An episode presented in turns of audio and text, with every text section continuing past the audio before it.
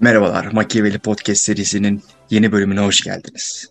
Cenk, nasılsın abi? Merhabalar Yusuf, ee, çok teşekkür ederim. İyiyim, sen nasılsın? Fena değil. Covid, Covid'in mutasyonları, Covid, hani Covid X Plus çok uğraşıyoruz şu an. Üzgünüm, mutsuzum. Ama Evet, yeni yeni varyant da geldi. yani gelir. Hani Apple gibi oldu artık bu da. Hani Covid-19 Plus, Covid-19 S falan şeklinde. Hani biyotek'e güveniyoruz, Çin'e güveniyoruz. Hani ve dediğim gibi Mozambik'ten bile gelse bu aşı ben bunu yaptıracağım. Buradan da bir kamu spotu vererek programa başlayalım. Ne dersin? Ba- başlayalım. Ben Çin'e çok güvenmiyorum gerçekten. Neyse hani ya aşı yaptırmayacaksın mı? Bu, bu podcast'in Ee, konusu şu an değişti. Bir dakika. bir dakika. Post-truth geldi şu an. Alternative truths. Ya neyse, ya Çin'e güvenmiyorum ya. Aşısına güvenmiyorumdan ziyade. Çünkü aşının cid- şeyi var biliyorsun. Bir takım de- deneysel sonuçları ortada. Tamam. Onda bir sıkıntı yok. Bu kadar söyleyebilirim sadece. Hadi Hobbes'a gelelim. Bu bölümün Evet. konusu Hobbes. Evet bu bölümün Hobbes'un konusu. Çin'le bir ilişkisi yok bildiğim kadarıyla.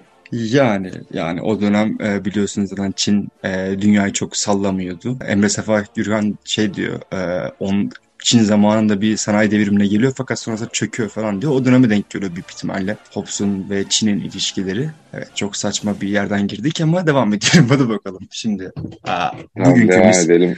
bugünkü misafirimiz Thomas Hobbes. Şimdi her zamanki Rıfat sorumuza buraları, ke- başlayalım. Rıfat, Rıfat buraları keser. Ya Rıfat umarım Rıfat buraları keserden sonrasını keser. Çünkü bu muhabbet gayet güzeldi. Evet ben dinliyorum seni. Sorularını da bekliyorum ama bana çok fazla soru sorma. Genellikle tartışalım.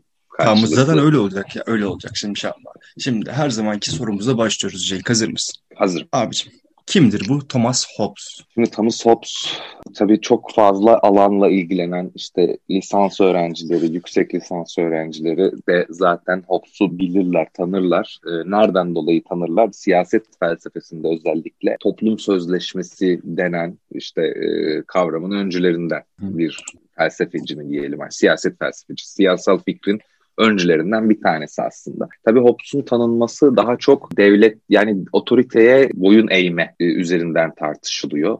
Çünkü biliyorsun siyasal düşüncede e, bizim bugün vardığımız noktada biz genellikle işte ikiye bölüyoruz. Yani işte e, yani bir, bir, takım böyle bir işte daha vatan şeyin yani o dönemler teba dedikleri ama bizim şimdi vatandaş olarak hani e, isimlendirdiğimiz onların işte devlet gücüne diren, direnç göstermesi, bireyin haklarının korunması gibi bir a, anlayış var. Bir diğer tarafta da devletin otoriteyi sağlayan, otoritenin de aslında toplum için iyi bir şey olduğunu e, biliyorsun, e, iyi bir şey olduğunu savunan bir anlayış var. Thomas Hobbes biraz daha bu ikincisinde kalıyor. Şimdi çok kısa bir şekilde ne yapalım? Hobbes'un hayat hikayesinden bahsedelim. Hobbes 1588 yılında doğuyor. Wil- Wiltshire'da doğuyor İngiltere'de.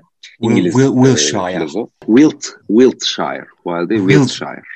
Wiltshire. Ma- Ya, tamam. Evet, Wi- Wiltshire'ın Malmesbury nahiyesinde dünyaya geliyor. Ee, Neresinde geliyor abi tekrar tekrar? Nahiye Ma- ne abi? Malmesbury abi. Malmesbury mahallede yani işte o bölgede. Kaza da kaza. Kazada e, dünyaya geliyor. Şimdi Hobbes'u yani anlamak için tabii geçmişine baktığımızda ne var? Şimdi ya birçok filozof gibi babası rahip. Aynen abi bunların Yani- babaları genelde hep rahip oluyor, papaz oluyor. Rahip oluyorlar tabii yani papaz diyebiliriz ya da işte din görevlisi Ya diyebiliriz. bu Ma- ya Machiavelli de öyleydi yanlış hatırlamıyorsam. Machiavelli'nin babası hem rahip hem de avukattı bildiğim kadarıyla. Değil mi? Ya o dönemler tabii mesela şeyde e, Nietzsche'nin de biliyorsun hani şeyi var yani öyle bir durumu var falan. Genellikle e, çok sonraki dönemlere kadar da yani 19. yüzyıla kadar falan da Ya bu tabii ki abi bu şey görebiliyoruz biz. Amerika'da Emerson hani rahip Emerson hani direkt hani adam anayasanın temellerinden yani birkaç unsuru ortaya atıyor. Yani bu kilise e, kültürü devam ediyor hani 19. yüzyılın sonlarına kadar belki de. Ya bunun biraz da tabii şeyle etkisi var. Ne, ne, ne diyebiliriz buna?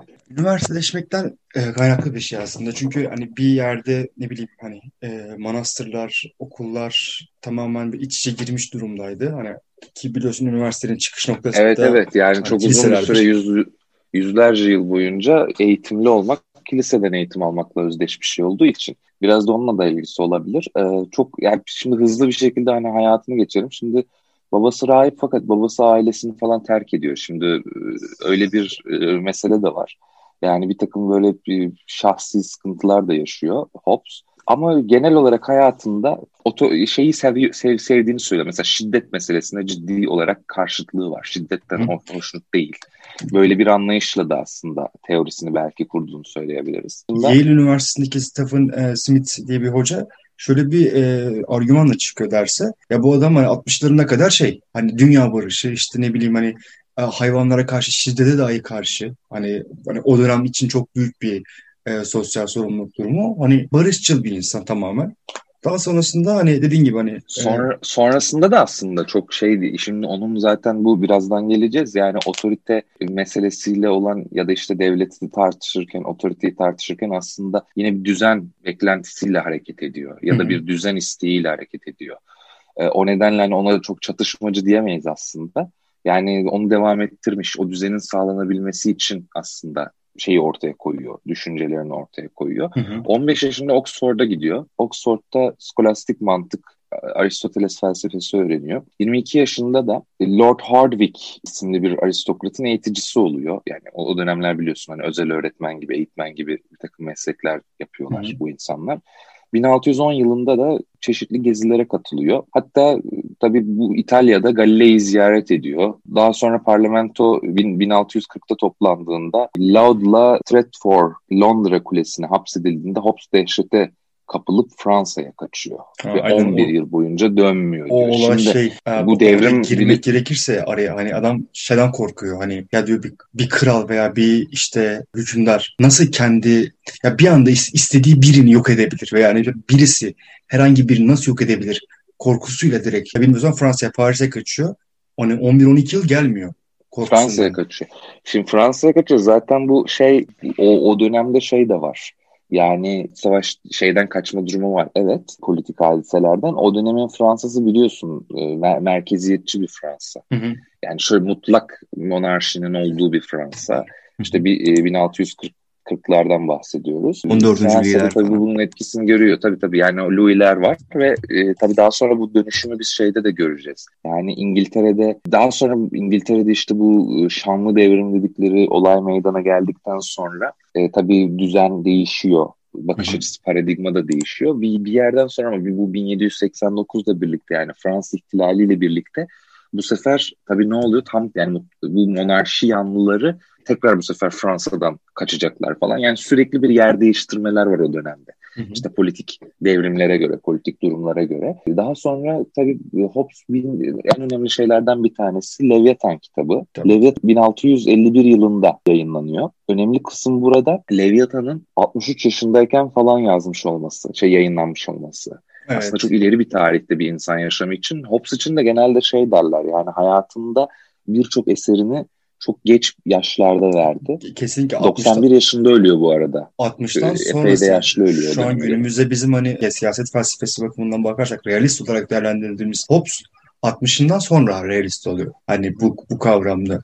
Hani ömrümün son hani üçte birlik son üçte birlik kısmında bu eserleri veriyor zaten. Ki yani bunun içinde hani ya şöyle hani adama da bir şey diyemiyorum hani 60'ından sonra dönmüş de diyemezsin. Çünkü adamın gördüğü siyasi konjöktür. Hani şimdi mesela bu Hobbes tartışırken şeye bakmak lazım önce. Hani o dönemki Avrupa coğrafyası nedir? İngiltere nedir? Bunu görmek lazım. Hani şöyle yüzyılın başında bir başlamış abi tamam mı? 30 yıl savaşları. Protestanlar işte Katolikler birbirini kesiyor. Evet. Sonrasında hani yanlış hatırlamıyorsam ikinci Charles'a müstakbel kralı dönem. Hani ders veriyor. Birinci Charles hani gidişi zaten şey yani 10 senelik 11 senelik bir kral seçememe durumu var ortada. Hani bir iç savaş durumu var İngil- İngiltere'de. Zaten hani o değişim cum, hani... Cum, aslında şey Cumhuriyet dönemi de deniyor. Hatta Hı-hı. bu İngiltere'de işte İngiliz ta, yani tarihinde çok işte ender bir durum. Yani krallıkla yönetilmeyen, cumhuriyetle Kesinlikle. Yönetilen, Zaten dönem. o işte uzun parlamento toplantıları var işte o dönem bu şey evet. kralcılarla nasıl diyeyim monarşi destekçileriyle parlamento destekçileri arasında bir savaş zaten bu. Bu Hobbes'taki bu paradigma değişimin nedeni tam, tam olarak bu aslında. Adam şey yani babası, terk etmiş, aile aristokrat bir aile. Aristokratlara karşı e, bir ilgi var. Bir aristokrat tarafından e, beslenip büyütülüyor. Daha sonrasında bir iç savaş Adam her şeyini kaybediyor. Adam her şeyini kaybediyor. Her şeyini kaybettikten sonra şöyle bir korku oluyor. Ya benim malımı kim koruyacak? Korkusuyla bu düşünce böyle geliyor. Hani şahsi fikrim tabii ki bu. Hani ve sonra Leviathan yazılıyor. Şimdi tabii Hobbes bir yandan da yani kendi hayat hikayesi içerisinde ikinci Charles yine İngiltere kralı ikinci Charles'a matematik öğretiyor. Evet. Ona da işte e, öğretmenlik yapıyor. Bu nedenle aralarında bir ilişki var. İkinci Charles da 16, 1660'da tahta geçiyor. Monarşiyi tekrar kuruyor. Tabii bu 1651'de Leviathan'ın yayınlanmasından sonra önemli bir mesele. 1660'da tahta geçtikten sonra hop öne çıkıyor tabii yani ikinci Charles kral olduktan sonra ve saraya alınıyor. Şimdi o saray, saray erkanından olması Hobbes'un o dönemde çok ciddi bir tepkiyle karşılaşıyor özellikle din adamları tarafından. E, bunun sebebi de Hobbes'un aslında dine yönelik düşünceleri. Şimdi ateist olduğundan falan bahsediliyor örneğin. Yani, top, yani toplumsal hayatta hiçbir şekilde kabul etmiyor ateist olmadığını ama hani söylemler bu yönde. Yani şimdi işte orada şey var. Özellikle kendisi te- tepkiyle karşılaşıyor bu nedenle. Fakat kralla arası çok iyi.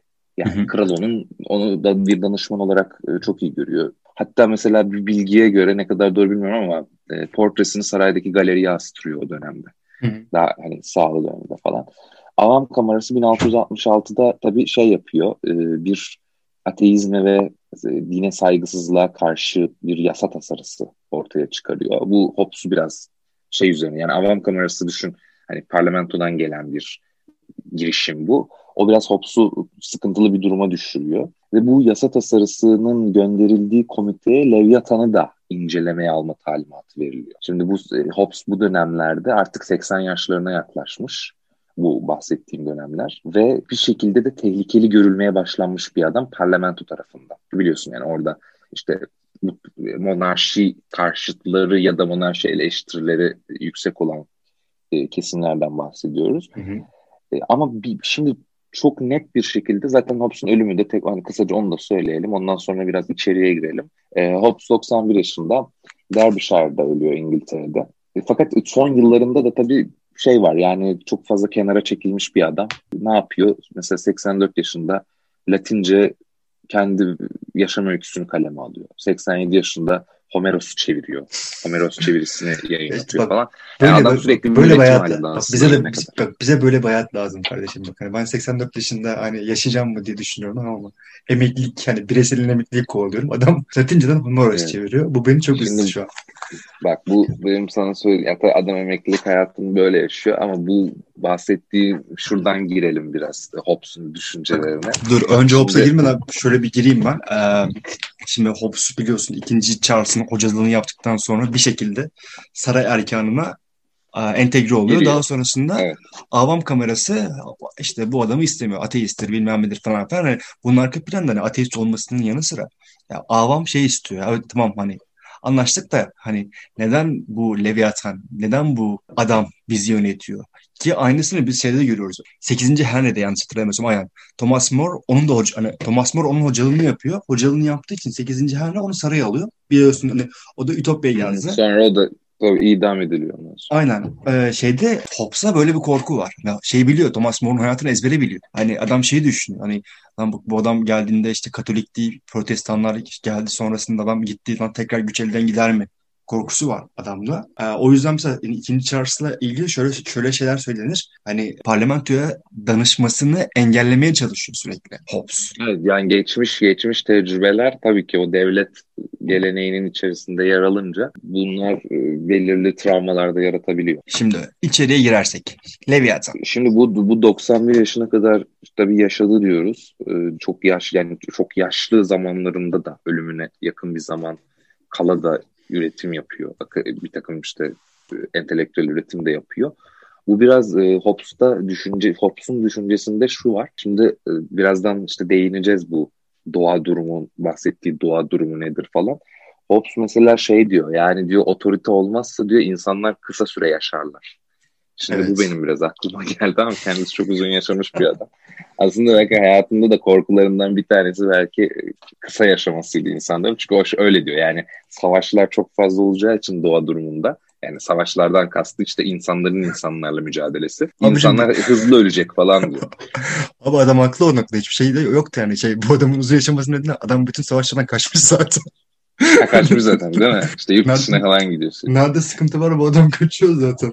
Ya şey var bir de e, Freud mu diyordu? Korku insanı hayatta tutar diyor. Hani şey değil. Hmm. Çünkü bir korku ve sana survival instinct hani hayatta kalmaya doğru, çalışma doğru. falan. Ya ben adam de, adam hani şey, ben, bunu Hop, Hobbes'un biraz gamsızlığına veriyorum bu kadar. Ya, ya adam gamsızlıktan ya adam sevmiyor. Şeyi kargaşayı, şamatayı sevmiyor. Tabii yani. ki. Hani biraz öyle bir Yok, zaten canlandı benim Ya şey var, e, ya bir e, tarihsel bir empati yaptığımızda şöyle bir durum var. Hani Hobbes'un yerinde olmak ister miydim? Hani hani bu- bugüne kalan mirasta isterdim de şimdi o dönem düşünüyorum tamam mı? Hani ya sen yaşadığın dönem öyle bir dönem ki hani inanılmaz savaşlar silsilesi. Hani bir de şey değil normal savaş değil yani şey adam işte başka bir şeye inanıyor diye kesiyorsun. Hani işte protestanlarla işte Katoliklerin savaşını görüyorsun. 30 yıl savaşı ki Hugo Grotius ve işte yani, Hugo Grotius ve Pufendorf falan da işte o noktada biraz şey sıkıntılı yaşıyor. Daha sonrasında ülkene geliyorsun abi tamam mı işte hani yani güneş batmayan krallık sözde.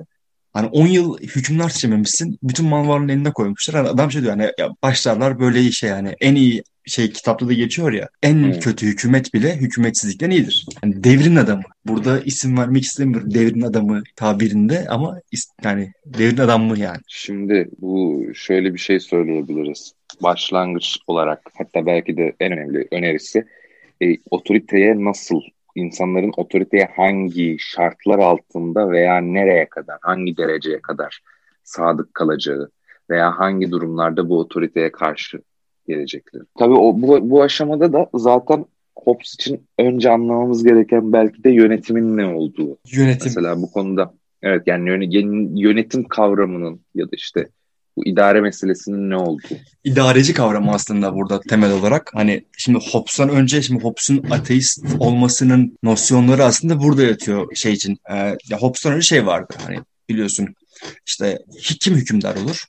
İşte divine right böyle kutsal hakkı olan adam hükümdar olur. Niye? Çünkü Tanrı böyle söyledi.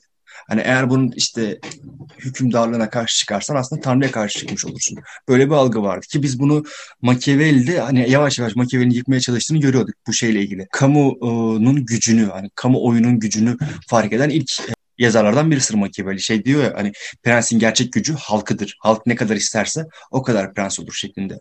Thomas Hobbes buna bir çok ufak bir karşı çıkıyor önce. Sonrasında kül yani bir karşı çıkış var. Çünkü adam şey diyor hani bizim diyor bir devlet olarak veya bir toplum olarak hayatta kalmamız için diyor bir kurallar silsilesine ihtiyacımız var.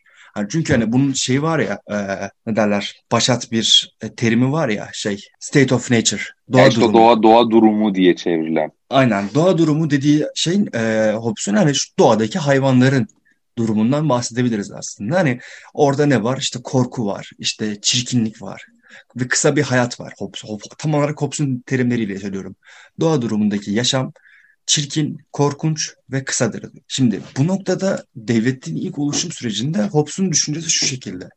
Biz kendi haklarımızdan bütün toplum olarak bir miktar daha büyük bir otoriteye vereceğiz ve bu kişi veya bu oluşum, bu meclis bizi yönetecek. Şimdi bu noktada e, Leviathan devreye giriyor. Leviathan'ın yazdığı tarihte Leviathan ilk kapağı biliyorsun belki hani Evet o şey görüntüsü var. aynen inanılmaz bir e, kapaktır ve kapı, kitabın girişindeki ilk e, yazı şu. Eyüp 41'e 24 Leviathan'ı açıklayan yazı yeryüzünde onunla kıyaslanacak hiçbir güç yoktur. Ya da şu şekilde çevrilebilir. Yeryüzünde bir eşi daha yoktur. Korkusuz bir yaratıktır. Kastettiği şey bu. Leviathan'dan aldık ki benim şahsi fikrim. Hani Eyüp'ün bütün kitabını almış bu Leviathan'ı koymuş da. Adam ya haklarımızdan feragat edelim. Bir otorite bizi korusun. Çünkü hani kitabın girişindeki kapakta da gördüğümüz gibi hani kilise ve e, krallık diye bir ayrımı yok. Leviathan yek bir varlık, tek bir varlık ve kilisenin gücü de kralın gücü de onun elinde. Çok çok modern aslında değil mi? Yani bu anlayışla baktığımızda modern bir Kesinlikle. siyasal düşünce. Peki Leviathan'ın görevi ne? Hani Leviathan hani kutsal kitapta canavar olarak tas hani tasvir edilen bir şey ama e, Hobbes bunu bir e, güzelleme haline. Şöyle söyleyelim, trajik bir güzelleme halinde bize veriyor. Bir canavar var ve bu bizi koruyacak. Neden koruyacak? Şimdi Hobbes'un state of nature hani e, doğa durumu dediği noktada insanların eşit olduğundan bahsediyor. Nasıl eşit? İnsanlar üç durumda eşittir. Birincisi yarışma, hani competition kısmında. Evet, Bu, nedir, evet. bu nedir abi? Hani şöyle düşün. Bir elma var ağaçta. Ben benim o el- elmaya ne kadar ihtiyacım varsa senin de o kadar o elmaya ihtiyacın var ama ortada bir tane elma var. İkinci durum Hani çekinme durumu. Şimdi e, korku durumu da diyebiliriz buna. Hani ben ne kadar korkuyorsam sen de o kadar korkuyor olabilirsin. Üçüncü de şan. Hani çünkü insanlar hani şeydir, bencil bir varlıktır ve sürekli şan yani şöhret hırs, hırslarla da bağlantılı. E, tabii ki yani şey var mesela Hobbes'un kitabından direkt alıntı yaparak söylüyorum işte. Bu yarışma durumu, bu çekişme durumu insanları kazanç sağlamaya yeter. Ve e, bütün insanlar bu kazanç bu power'ı yani gücünü genişletmekteki yarışta eşit eşit insan eşitlik insanlarda korkuya neden olur. Çekinceye neden olur. Çünkü hani bir yerden sonra hani güçlü güçsüzü ezecek. Hani böyle bir mantık var. Hani ve e, Hobbes buradan şuna varıyor. Eğer ortada bir merkezi güç yoksa bu bütün güçleri kontrol eden veya koordine eden, şimdi sadece kontrolden bahsetmiyor Hobbes. Koordine etmesinden de bahsediyor. Eden bir e, güç varsa eğer sıkıntı olmaz ama yoksa burada çok büyük bir savaş ortaya çıkacak ve ya Hobbes'un yine kendi deyiminden yola çıkarak söylüyorum. E, en iyi savunma saldırıdır bu durumda. Bu anlayışla hareket edecek insanlar. Evet ve e, daha sonrasında bu e, insanlara şöyle bir istek uyandıracak. İnsanların isteği dışında bir şeyler yaptırabilme gücü. Leviathan tam olarak burada devreye giriyor. Eğer böyle bir güç, güç olacaksa bu herkesin kabul ettiği, herkesin alt, altına işte e, rızasıyla imzasını attığı bir social contract yani bir sosyal sözleşmeyle. Evet. Şimdi şöyle yapalım bir cümleyle böyle toparlayarak bir sonraki bölüme bırakalım konuşacağımız diğer şeylere. Çok fazla not da var. O da şöyle toparlanabilir. Aslında yani özet olarak Hobbes insanların doğası, insanın doğasını kötümser bir bakış açısıyla o doğaya yaklaşıyor. Bu anlattığın şeyler de önemli. E, bir diğer açıdan da aslında bu şeyleri biraz bir sonraki bölüme bırakalım. İşte seküler bir anlayışı nasıl getirdi Hobbes devlet Bak, e, meselesine bakarken. Bir sonraki bölüm için spoiler'ı hemen verelim o zaman seküler devlet anlayışı nedir? Laik nasıl geldi? Hobbes realist miydi yoksa liberalizmin sevilmeyen evet. bir büyük babası mıydı?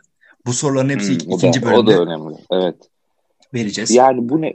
Tabii yani çok kısa bir şekilde toparlamak gerekirse Hobbes'un burada yani şeyi var. Hayatın akışını görerek mesela ona göre hayat e, bilardo topları gibi diye bir örnek var. Hani her biri birbirine çarpıyor ve tes, yani rastlantısal şekilde ilerleyen bir şey. Hı hı. Yani Aristotelesçi bakış açısı neydi? İşte her şeyin bir ereği vardır. Yani bir telosu e, vardır. Her şey bir telosu vardır. Nesneler belirli bir ereğe göre, telosa göre hareket ederler. Hı hı. E, fakat böyle olmadığı için zaten düzen şart diyoruz. Böyle de Ma- toparlayalım. Machiavelli yine haklı Ne diyor Machiavelli? İnsanın canını al, malını alma diyor. Adamın malını almışlar. Adam bütün siyasal tarihi değiştirdi. Bugün aramızda olmayan Kürşat arkadaşımız ee, umarım e, bir sonraki bölümde aramızda olacak. Biz bu yayını çekerken eğlendik. Umarım siz de eğlenmişsinizdir. Sabırsız, sabırsızlıkla bekliyoruz Kürşat'ı. Evet. Evet ikinci bölümde Hobbes'un ikinci bölümünde Kürşat e, umarım aramızda olacak. Keyifli dinlemeler.